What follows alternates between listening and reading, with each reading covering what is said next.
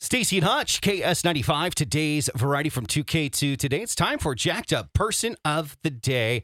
I would like to know where we're headed to. Well, today we are go I don't know where we're going, but we're going to talk about a guy named Clark. He sounds like a guy from Ohio. Okay, he might be. we'll find out. So Monday afternoon, 69-year-old James Mm-hmm. oh, he's from Clark. Florida. oh, oh, is he? Yes. Oh. And I only know this because I put it in, uh-huh. and this would only happen to a guy in Florida. Okay. well, his name is James Clark. Mhm. He's 69 and he came home from the doctor's appointment to find a little surprise. There was women's clothing scattered around his yard.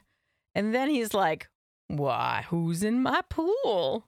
It's a naked white lady in my pool, laying in the water, and her head was resting on the side of the pool. He's she's just floating in there, and he's like, "I feel violated." when he found her there. So he called the police. And they arrived. This is around 3 p.m. And the woman refused to identify herself or get out of the pool. She's like, I'm I'm not getting out. He she actually became very angry with the officers and told them to just leave her alone. But they did finally get her out and arrest her. She has been arrested on drug charges. Oh, isn't that a shock?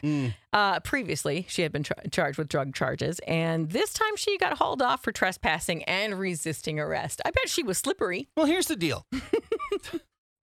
Probably. hmm Here's the deal. Mhm.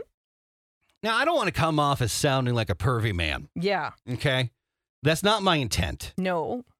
But if someone's going to get naked in your yard, hmm let them get naked in your yard. And if they don't want, be a prude. they want to rinse off in the pool. I mean, right. you Let know. them. Hey, here's some lemonade. What can I make you? they, you don't I know where can they've tell been. you right now, this guy, by the way, he's single and he's retired.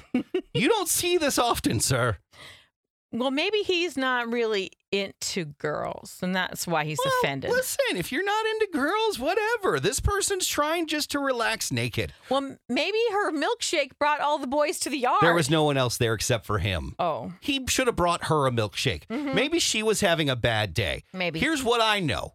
And this is not for sexual purposes. Like I said, I'm not trying to be creepy. sure. But if someone's in my yard naked, hmm I'm going to be as nice to them as possible. right?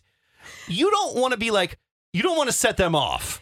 There's a reason they're naked in your yard, and you don't want to find out what that reason is. That is good advice. Right? You just want to treat them with respect and give them whatever they need, and then say, it was a great party. We'll see you later. I think you're right. Send them on their way. Mhm. Right? Mhm. You don't want to mess with them. Right.